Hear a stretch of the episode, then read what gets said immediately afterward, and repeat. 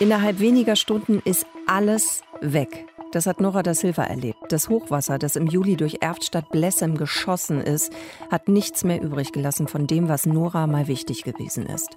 Trotzdem sagt sie, das ist nicht das Ende der Welt. Das Leben geht weiter. Wie es Nora heute geht, das erzählt sie euch jetzt. Deutschlandfunk Nova. Kurz und heute mit Sonja Meschkat. Nora, als wir Ende Juli mit dir gesprochen haben, da hast du gesagt, Hotel Mama mit Mitte 30 kann man mal machen. Und als ich das gehört habe, dachte ich so, naja, das ist jetzt so ein Mix aus Sarkasmus und doch schon auch Humor. Konntest du dir das ein bisschen bewahren? Ja, auf jeden Fall. Manchmal hilft das eben einfach. Und das ist Nora da Silva. Sie hat zusammen mit ihrem Mann in Erftstadt Blessem in einem Haus gewohnt, aber das ist eben zusammen mit einigen anderen Häusern weggerissen worden, weil eine Kiesgrube vollgelaufen ist durch das Hochwasser im Juli. Heute, sieben Wochen nach der Katastrophe, fragen wir wieder nach bei Nora, wie es ihr geht. Nora, wie ist es denn im Moment gefühlstechnisch? Wo bist du da an welchem Punkt? Es ist halt schlimm alles, aber für uns ist es Gott sei Dank nicht das Ende der Welt. Das Leben geht weiter und es sind ja auch in Anführungszeichen nur materielle Dinge, die wir verloren haben. Äh, das muss man sich halt immer wieder vor Augen rufen. Das hätte noch alles viel, viel schlimmer mhm. kommen können. Ihr seid am Leben, ja, das darf man Richtig. eben auch nicht vergessen. Ne? Genau. Richtig. Also Hotel Mama mit Mitte 30, um das eben auch noch mal kurz zu erklären, bedeutet, ihr wohnt nach wie vor bei den Schwiegereltern? Genau, wir wohnen nach wie vor bei meinen Schwiegereltern. Hat Vor- und Nachteile. Wir sind natürlich so ein bisschen verwöhnt aus den letzten Wochen, weil wir mhm. immer lieb bekocht wurden und äh, ja, quasi hier alles für uns wie im Hotel war. Aber es ist natürlich auch schön, wenn man wieder, sage ich mal, seinen äh, Zwei-Personen-Haushalt hat und auch mal selber wieder die Töpfe und Pfannen schwingen kann. Du hast beim Gespräch mit dir vor einem Monat ja auch kritisiert, dass ihr kaum Infos von der Stadt bekommt. Also wie geht es jetzt weiter für euch? Ne? Welche finanziellen Mittel bekommt ihr eben auch gegebenenfalls? Funktioniert das jetzt besser? Hm, äh, bedingt. Also es ist nach wie vor so, dass wir, wenn wir Infos brauchen, äh, uns selber natürlich schlau machen müssen.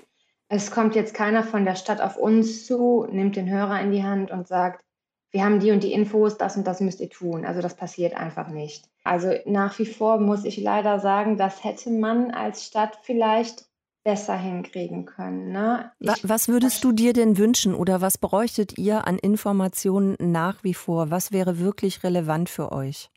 Ja, also ich sag mal so, unser Haus ist ja nicht mehr vorhanden. Mhm. Also das Thema hatte sich ja erledigt, als die Stadt dann das Haus quasi abgerissen hatte, ohne dass wir irgendwie dann halt noch hätten irgendwas bergen können. Aber die Möglichkeit bestand halt eben gar nicht. Die Stadt hat halt entschieden, sie räumt das alles beiseite und keine Ahnung. Äh, und ihr ja, hattet nicht mehr die Möglichkeit, da noch mal kurz wenigstens irgendwas rauszuholen oder mitzunehmen nee. an persönlichen Gegenständen, Erinnerungen und so nee. weiter. Okay, also das ist jetzt alles, alles komplett weg.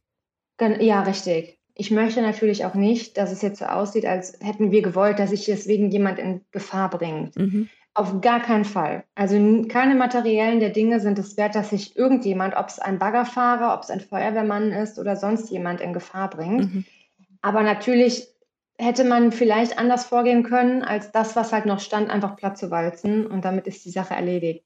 Ich naja. frage deshalb da auch noch mal nach, weil ich weiß, das war, als wir das letzte Mal mit dir gesprochen haben, ja auch schon Thema. Und ich habe einfach den Eindruck, das ist schon etwas, was so auch nacharbeitet in dir, einfach weil ja. das die letzte Möglichkeit gewesen wäre für dich, für euch, für deinen Mann ja auch, da noch etwas zu retten, was eben viel mit Erinnerung zu tun hat. Vielleicht auch Familienfotos oder irgendwas, was ihr mal geschenkt bekommen habt, äh, woran das Herz hängt, was auch immer. Und das genau. geht eben dann nicht mehr.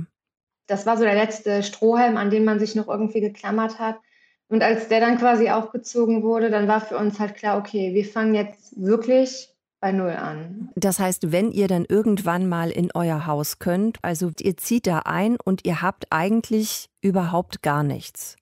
Nein, aus unserer Vergangenheit haben wir überhaupt nichts. Wir sind natürlich jetzt gerade dabei, uns alles so ein bisschen grob zusammenzusuchen. Ne? Man geht jetzt mit dem, was man hat, natürlich hin und versucht sich so ein bisschen neu auszurüsten, aber ja, es ist so ein bisschen ironisch. Ne? Wir haben da ein, ein Haus, was wir quasi fast komplett neu bauen. Wir haben es fast bis auf drei Grundmauern abgerissen, mhm.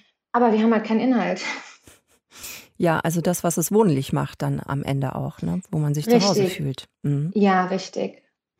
Nora, was wünschst du dir denn so für die nächsten Wochen oder auch dein Mann? Woran denkt ihr manchmal, was, was vielleicht noch so schön wäre für euch? Ja, also was so mein größter Wunsch ist, ist halt einfach mich irgendwann mal wieder zu Hause zu fühlen. All die letzten Monate hat man halt gedacht, ja, zu Hause bist du wenigstens sicher. Ja, aber was macht man, wenn man kein eigenes Zuhause mehr hat, ne? Aber ich hoffe einfach für die Zukunft, dass ich mich irgendwann wieder zu Hause fühlen kann. Nora, das wünschen wir dir und deinem Mann natürlich auch, weil das ist eben eines der wichtigsten Dinge, ein Zuhause zu haben, wo man sich wohl und sicher fühlen kann. Danke, dass du uns nochmal deine ja, Gefühle hier geschildert hast, auch deine Gedanken, dass wir nochmal nachfragen konnten. Nora da Silva hat in Erftstadt Blessem in einem Haus gewohnt. Das ist komplett weg. Es ist nichts mehr übrig. Wie es ihr damit geht, das hat sie uns erzählt. Danke dir. Danke. Deutschlandfunk Nova. Kurz und heute.